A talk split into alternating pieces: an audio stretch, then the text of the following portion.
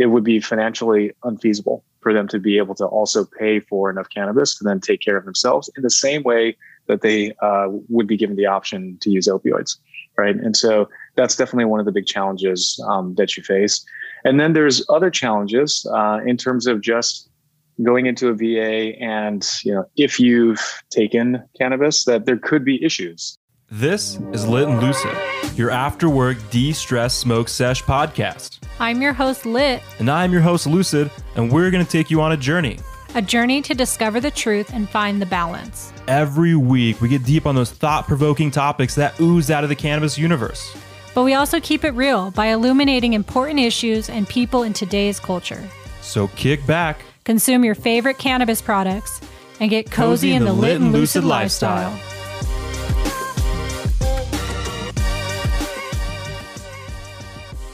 Welcome, everybody, to the Lit and Lucid podcast. Today, we have a very special guest, Stephen Jung. He is the Chief Operating Officer of PAX. With Veterans Day coming up this Thursday, we asked Stephen to join us to discuss PAX's latest brand partnership and the launch of their Veterans Releaf Era Pod. Stephen has an extensive career background in operations, previously serving as the president and CEO of Weedmaps, as well as past work at Twitter, where he was responsible for scaling the company's revenue operation. Stephen is also a veteran himself, starting his career in operation leadership as a captain in the U.S. Army, holding both strategic and tactical roles. It's an honor to speak with you today, Stephen, to learn more about your vast experience as a leader in scaling companies, as well as learning more about the good work PAX is doing to support veterans. Welcome. Thank you very much. Thanks for having me. Absolutely. You know, we're stoked to have you on and stoked to kind of dig into this, uh, you know, PAX collaboration and, and, discuss, you know, Veterans Day more. And uh, just to always start, you know, we want to thank you for your service. And, uh, you know, maybe right. we'll have a, a, second to kind of talk about that here shortly. But uh, let's learn a little bit more about you and how your whole journey started in the cannabis industry. Yeah, absolutely. Um, I consider myself one of the people who were lucky enough to be chosen by the industry, if you will, because uh, I was just doing my thing in Silicon Valley and um, working at a company that some friends had actually founded out of Y Combinator.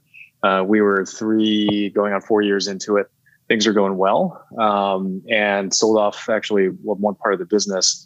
And right about that time, Weedmaps actually reached out. And you know, you, you typically get inbound requests from recruiters at at other tech companies. That's a very normal thing.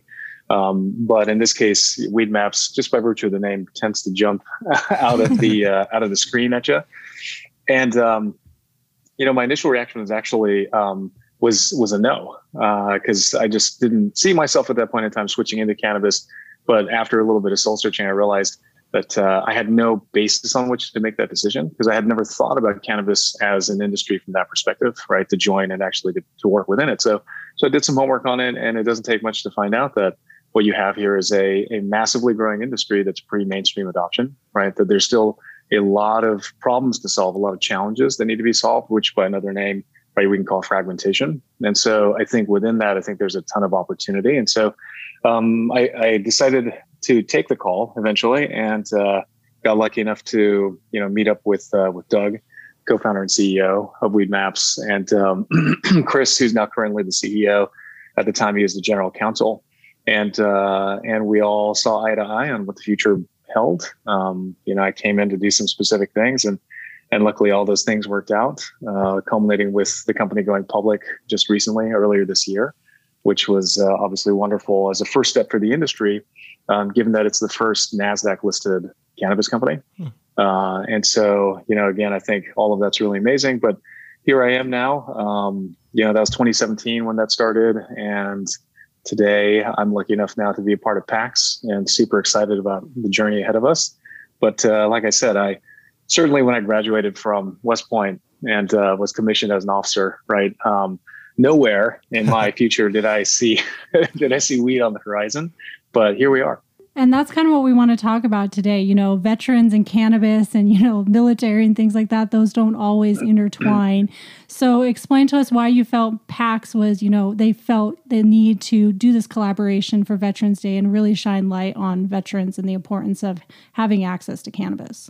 Absolutely. I think PAX, right, one of the great reasons that I decided to join the company is it represents an opportunity to do more than just build a company or do something that's for profit. Um, and I think this is true about all of cannabis, right? Is that if you're involved with this industry and the space at all, you have an opportunity to also do some good in the world. And I think for us, a part of our mission as a company is very much to do just that, right? To, to be a force for good and actually have social impact. And when you look at social impact in cannabis, um, right, there's a few things that stand out very clearly. Social equity is definitely one area, social justice being another, and then last but not least, access, safe access. And I think as far as our um, our partnership with Weed for Warriors and Wounded Warriors uh, in the U.S. and Canada, respectively, I think it's very much on the access front, right? And so when you look at the veteran community right now, there's lots of stats out there that would point to the fact that we have a very special group of people who face some challenges, very real challenges in terms of mental and physical health. And uh, we know the the status quo for how this population is treated, and it's usually treated with opioids, which at this point the studies clearly show um, that opioids are highly addictive and that they ultimately and very often lead to overdose and unfortunately even death. And so, looking at the veteran community, right, a couple stats to throw out there. Veterans only comprise 7% of the US population, but ultimately uh, 14% of suicides, right? And so, when you start to look at that kind of ratio, you can see that what you have here is probably a group of people that need additional support and service in terms of finding healthier alternatives to, to treatment. And, and I think that's what cannabis represents. And so, our decision to partner with Weed for Warriors and, and Wounded Warriors again um, is is very much along the lines of two great organizations who are out there working with the veteran community and focusing on and serving as advocates for safe access so that veterans who actually need the uh, need cannabis as one of their options in terms of their own treatment and, and wellness that they can get it right and so i think both organizations um, are doing amazing work on both of those areas and working with the veteran community around just general rehabilitation uh, and making sure that we can bring some of these stats down and get them to a much healthier place. Yeah, I think that makes sense. You know, part of my uh, part of my work when we first started this was advocating specifically for veterans with PTSD, and and uh, you know that was three or four years ago, and so it's still very much a problem, and, it, and it's kind of slow moving, and so it's good now to see the industry kind of take it on its back and then include it as something that you know is paramount to like what we address now going forward, and so I think that's pretty cool of PAX to kind of do that. Um, let's talk a little bit more about you know what are like projects like uh, like Weed for Warriors? What specifically do they do, and, and you know how does PAX kind of fit in with that whole program? Yeah, so um, Weed for Warriors specifically, right? They they organize groups uh, into chapters by state. Um, they are a national organization, and through the work that they they do, they actually build community community based projects. And so, in these projects, what they're really trying to focus on is um, opportunities for the members of these chapters that they have within uh, within the organization to go ahead and give them either a access to safe access to cannabis, right, um, so that they can do it in a way that one is quite frankly just affordable, um, and two that they also even can physically get the access to it because I'm sure as you know, uh, right, one of the major blockers to folks having safe access is just the geographical availability of cannabis, meaning is it licensed? And is it licensed in a location that is close enough to you so that you can actually go and get it if that's what you like right? Obviously in certain states it is still completely illegal which means that you are actually blocked from being able to get access to the product itself um, even if it is a again um, a natural alternative to treating yourself uh, and and then uh, ultimately what that does of course is send people to the black market right mm-hmm. and uh, i think as we're talking about a long-term healthy industry that we're going to have to solve that issue at some point in the future here. Um, and that's the other thing that Weed for Warriors does, which is to focus on advocacy, specifically around potentially legislative change, which ultimately would solve, I think, the root cause that you're dealing with there in terms of those kinds of uh, challenges for access. Um, and so that's that's a lot of the work that uh, Weed for Warriors does. Um, and correct me if I'm wrong. I feel like there's also an issue with veterans specifically, like going to a VA hospital as and consuming cannabis. Can you speak on that a little bit more?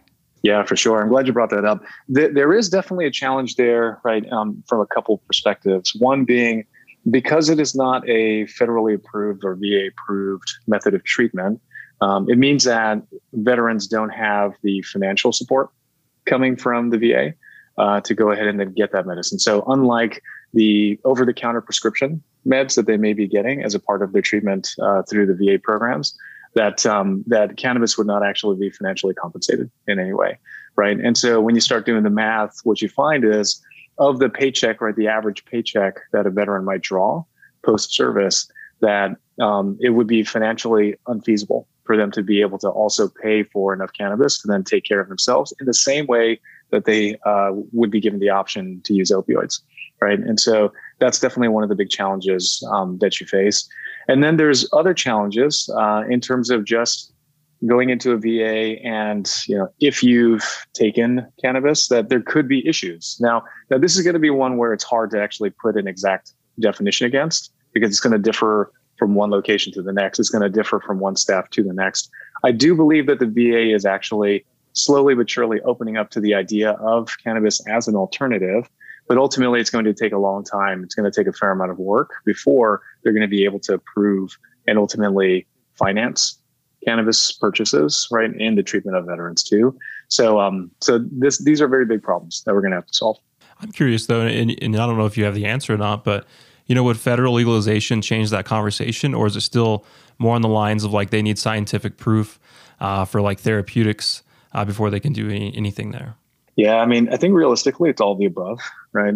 Um, I think you're definitely going to have to have federal legalization as a first step, but like many things in this industry, I think federal legalization is going to serve as a step in the right direction, but that ultimately the long term solve for a lot of the things that we're talking about, um, it's going to still take time even beyond that, right? And during that window post legalization at the federal level, what you'll probably have is a lot of work that would go into things like research at the clinical on the clinical side in order to understand, you know, what is the benefit from a, a health perspective of using cannabis and the cannabinoids, right, that come along with it. Um, again, I think at this point there's a lot of research that's been done around the world and I think there's a good starting point. But of course, we're going to have to go on our own path to get to that place so that ultimately, right, if we're talking about medicine and um, things that would ultimately have health benefits uh, for for people, then it's going to have to end up being FDA approved, right? Mm-hmm. Which is another step that we're going to have to solve for at some point in the future. So let's talk about it a little bit more. Like, what exactly is this PAX collaboration? I know you guys have teamed up with some w- really well known brands all across the US for Veterans Day. So tell us a little bit more about what consumers can expect in the market. Yeah, absolutely. So, um, in in this partnership here in the U.S. specifically, what we did was uh, we partnered with Weed for Warriors, and we were able to get um, what what's actually the brand is Veterans Releaf, R E L E A F, Releaf, and that is actually Weed for Warriors' brand. And what we're going to have are PAX Era Pods right out in the market that people can purchase. Um, and these Era Pods have actually been filled with our brand partners, Oakland Extracts, Happy Valley, 5150 Infusion, Oregrown, and LeafWorks. And what you're going to find is uh, in select markets, California, Massachusetts, Missouri, Oregon, and Washington, these pods with these partners are going to be available in market for purchase. And when you do purchase them, what that's going to do is actually help also fund and, and create donations for Weed for Warriors as an organization.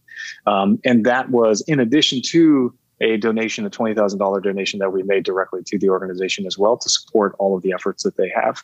Uh, and that was here in the US. And then in Canada, we worked with Wounded Warriors, which is a, another great organization out there that actually um, in Canada is a, a national mental health service provider. And what they use are clinical best practices and evidence based care to then ultimately work with the veteran community and help them to heal right from all of these issues that we talked about earlier. Uh, and uh, in Canada, um, what we're actually doing is for a limited time um, between, uh, let's see, in the month of November. So starting November 1st, going through uh, November 11th, uh, which is Remembrance Day coming up in Canada, Veterans Day here in the US. Um, we have a, a limited time PAX 3 and PAX Era bundle that we're actually offering via our site on uh, ca.pax.com. And that's going to come at a $50 discount, a $50 Canadian discount. Um, and so for every complete care package that we end up selling, that will end up donating $25 directly to Wounded Warriors as well. So. I think ultimately what we're trying to do is make sure that we can help these organizations with the, the funding that they need because um, they're doing so much good work. And as they're growing, like any organization, right, the first thing you run into is is running out of funds. Yeah, and that makes sense, and I think that I think that's so cool. Just you know, to tie back what we talked to earlier, it's still going to be a little bit of a road to get to where we want to go and to get it to where everybody has safe access. They have a legal market. They have you know medicinal cannabis or recreational um, just down the street. Uh, and so I think these organizations, what they're doing, I think that's a necessary step. And then also just making things accessible too, like you said. I think uh, that definitely kind of solves a lot of those issues just in the, in the interim uh, to get access and then make them affordable and and you know steer people towards a healthy alternative besides opioids. I know um, you know suicide and certainly like opioid is it's been like a black eye in the U.S. and in other areas for a number of years now, and so I know altogether I think we're all ready to move away from it. I think you know cannabis could be a great you know transition to uh, a different alternative. So that's awesome. Absolutely. Um, yeah, actually, was at a veterans in cannabis event uh, just recently, and you know, um, Lucid, you were asking the question around veterans and getting involved in cannabis, and, and what does that look like? And it's it's really great to see that uh, as an industry, right, it continues to grow and become more um, more mainstream by the day. Uh, but that said, we still have a lot of a lot of work to do um, to truly get it to mainstream adoption. But uh, but that said, there's a lot of growing interest by veterans who leave service and um, they first come into contact with cannabis for their own care and treatment, and then ultimately what that sparks is um, right. I think an entrepreneurial streak in people if they have it uh, to then pursue that and actually try and build their own cannabis companies uh, in the markets that they that they live. And so, you know, it's great to actually find um, service members out there. For example, I was talking to um, the CEO of uh, Dust Off 06, which is uh, a veteran-owned um, organization uh, that focuses on again trying to bring cannabis to the veteran community. And uh, Frank Kirby is his name, and he actually is partnered with another CBD brand. Um, where uh, they they have some really great products that are very much focused on just general wellness and health, right? And so um, I ended up uh, using one of these products, and it's a it's one of these simple menthol roll-on gel type products mm-hmm. for basic muscle pain mm-hmm. and uh, pain relief. And um, you know, again, these products are they work really well. Um, I think you can see a clear future where right they're going to end up being used by veterans and not just veterans but people in general. Mm-hmm. Uh, and so I think it's still very early for my travels around the country uh, and the world for that matter, looking at the state of cannabis from market to market. And um, it is so incredibly early. You know, I think even though I've been in the industry now for for several years, um, I questioned whether or not it was still as early as I thought it was. Because when you look at it on paper, you say to yourself, "Yeah, it's early, right?" But mm-hmm. but I ended up actually taking a trip, taking some time off, and I went to different markets: Missouri, Nevada, Colorado, Oklahoma, New York, the tri-state area in general, um, went up and down California, and and I visited all kinds of operations to go see up and down the value chain, right, starting with cultivation all the way through to retail, just to see what the state of the market was. And I can come back and happily report to you that it is incredibly early. Yeah. It is very, very early. yeah, I think that's something that we forget here, even in Colorado. You know, we talk about just cannabis and it's pretty mainstream. And we were talking to a lady last week and she was saying, you know, it's very taboo to even, you know, speak the word CBD in like Idaho. And so we have to kind of remember that there is, you know, plenty of other states out there where the access is not readily available and, you know, the education and the products are not out there for people. Um, and I think that that's really great for veterans. Like you were saying, you talked to a veteran owned company, and a past episode, I don't remember what the company was, but they had brought up this veteran owned, I think it might have been CBD as well. And they're really authentic. You know what I mean? Like these people really feel the power yeah. of the plant and they know that it helps heal them. And they're, they're very passionate about the fact that they're not using opioids. And that really comes through in these products and the messaging and the branding. And I think that that's very important as well. So, you know, if there are other companies and and resources out there that can support these people and these efforts, you know, all the better, really. Absolutely. It's interesting too, because even in, in markets like Colorado, California, where it is clearly legal, um, I think we also know that there's still a long way to go in mm-hmm. terms of true mainstream adoption, right? And the removal of any stigma tied to it. And I think I can come up with at least one anecdote where I know um, a friend who right went to went to apply for private school for their children and as they were describing you know like any private school application process they um, they definitely want to dig into understanding who the parents are. And so as he was listing what he did for work he very selectively did not talk about the fact that it had to do with cannabis. And so you know funny enough um, right the their children ended up getting into private school everything is fine. And later other parents are excited to find out that that he works in the industry, right? And I think you and I we've all experienced that where you think that someone may be somewhat unsure about cannabis as a topic, but once you meet them and start talking to them, they're actually more than happy to actually have a conversation about it and would love to learn more. Um, but at the same time, still that stigma's there, right? Which is what caused uh, this friend anyway to to hold back on that information during the application process. And so, you know, there's still work to be done.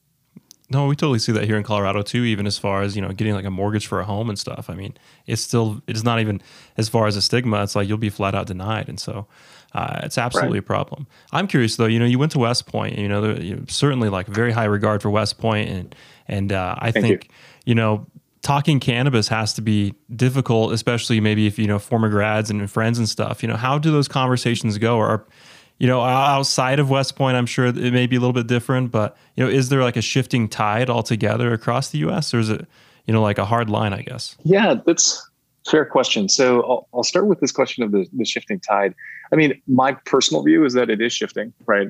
Because I, I can sense and see the shift even between 2017 to today right? So during that during that span, I know that things have changed. Um, and then, of course, statistically speaking, we know things are changing by virtue of the states that are legalizing, right? So now we're at uh, what do we have final count now? Thirty-seven total, mm-hmm. right? Uh, and so that's that's a massive change because at the time when I first started getting into the industry, we were seventeen going on eighteen, right? So we have now officially more than doubled uh, in terms of legalized states between medical and, and recreational adult use. Um, and so like that would tell you that that change is happening. Um, but then again, there's still right moments where you realize that uh, we're we're still not at full acceptance of of cannabis. Um, and you know, I think the good news is we all have an opportunity to really help guide that conversation. And so every chance I get, I try to I try to help folks with information, right? Um, in that I'm not trying to sell anybody on anything. I really just figure I know a lot about a certain subject, and if folks have questions, I'm always more than happy to answer them.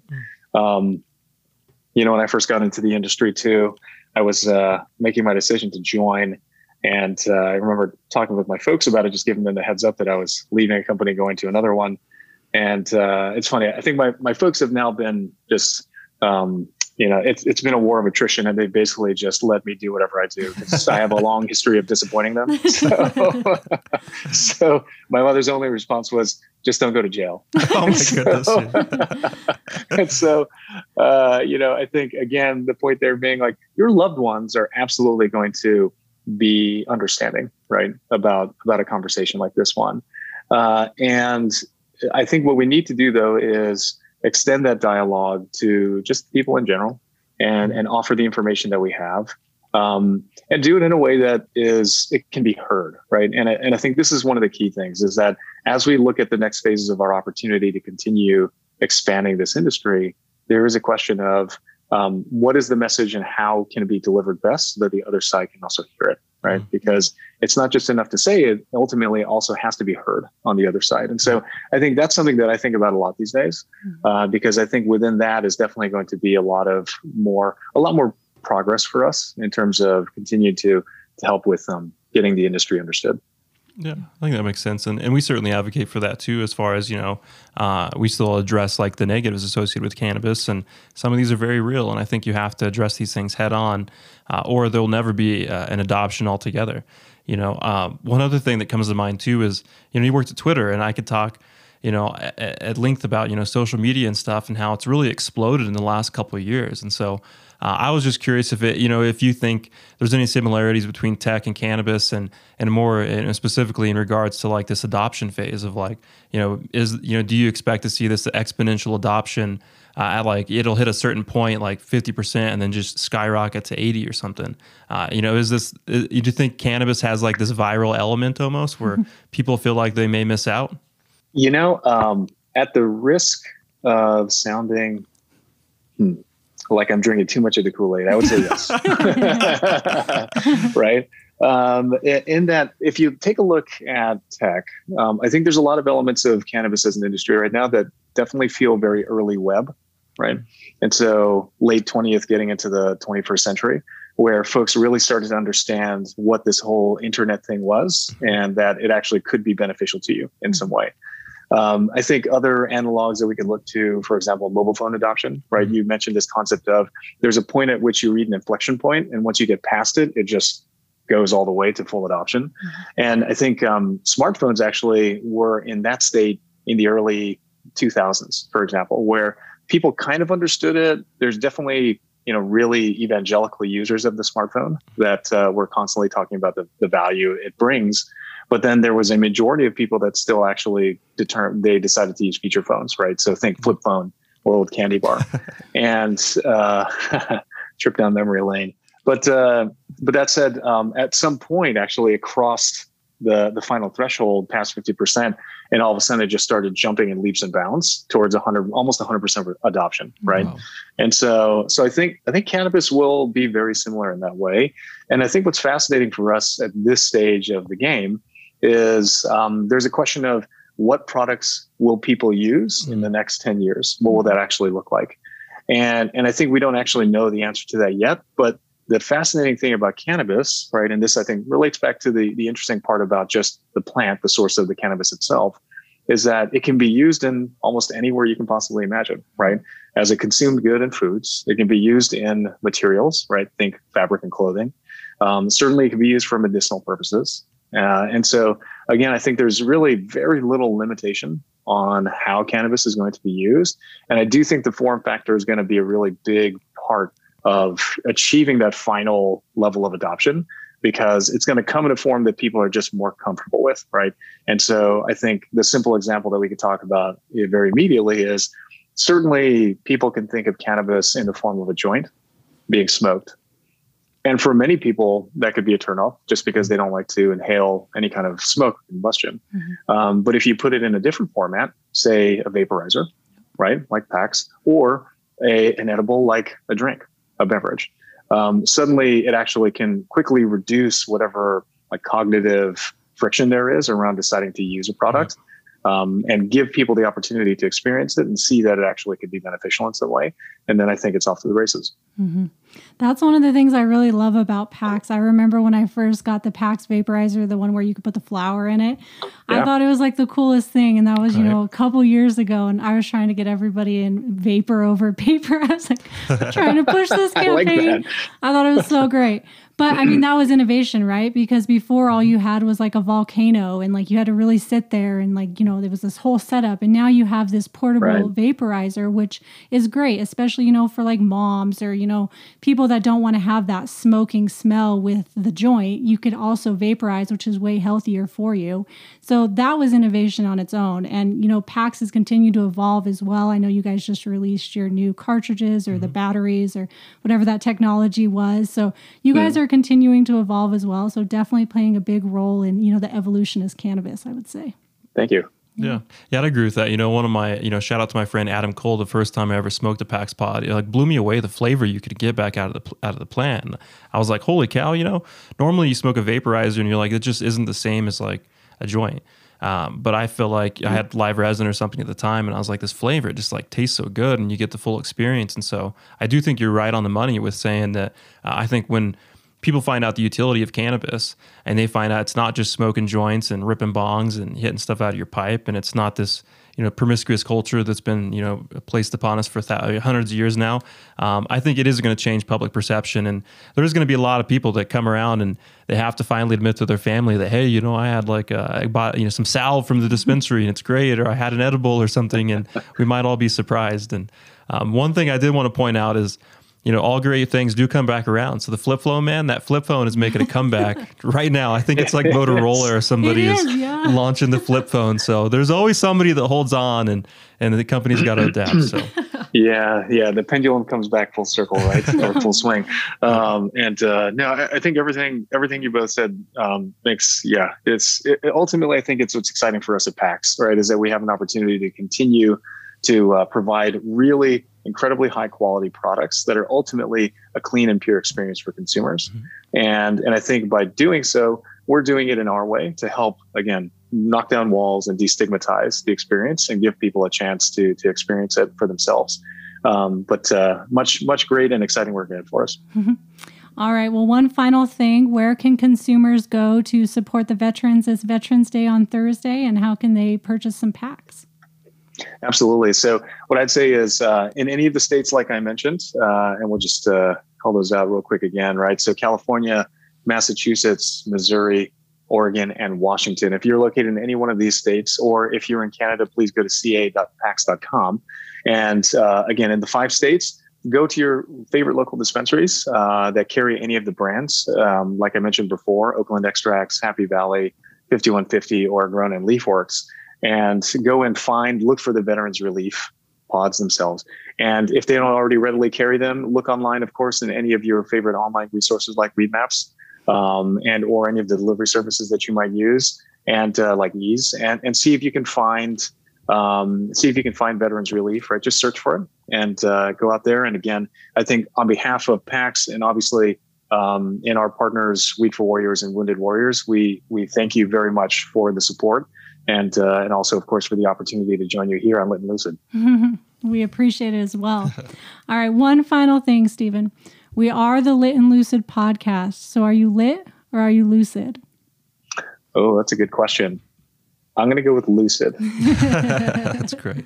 I thought so. very articulate and thought out. Yes, I love it. very much so. Cool. Well, you know, thank you again, Stephen, for your time. You know, we appreciate your service and we really appreciate what PAX is doing for our veteran community out there. And, and we look forward to your continued growth and, and a continued innovation at PAX. Awesome. Thank you so much. All right, you guys, with that, I'm lit. Um, lucid. And that's it. Laters.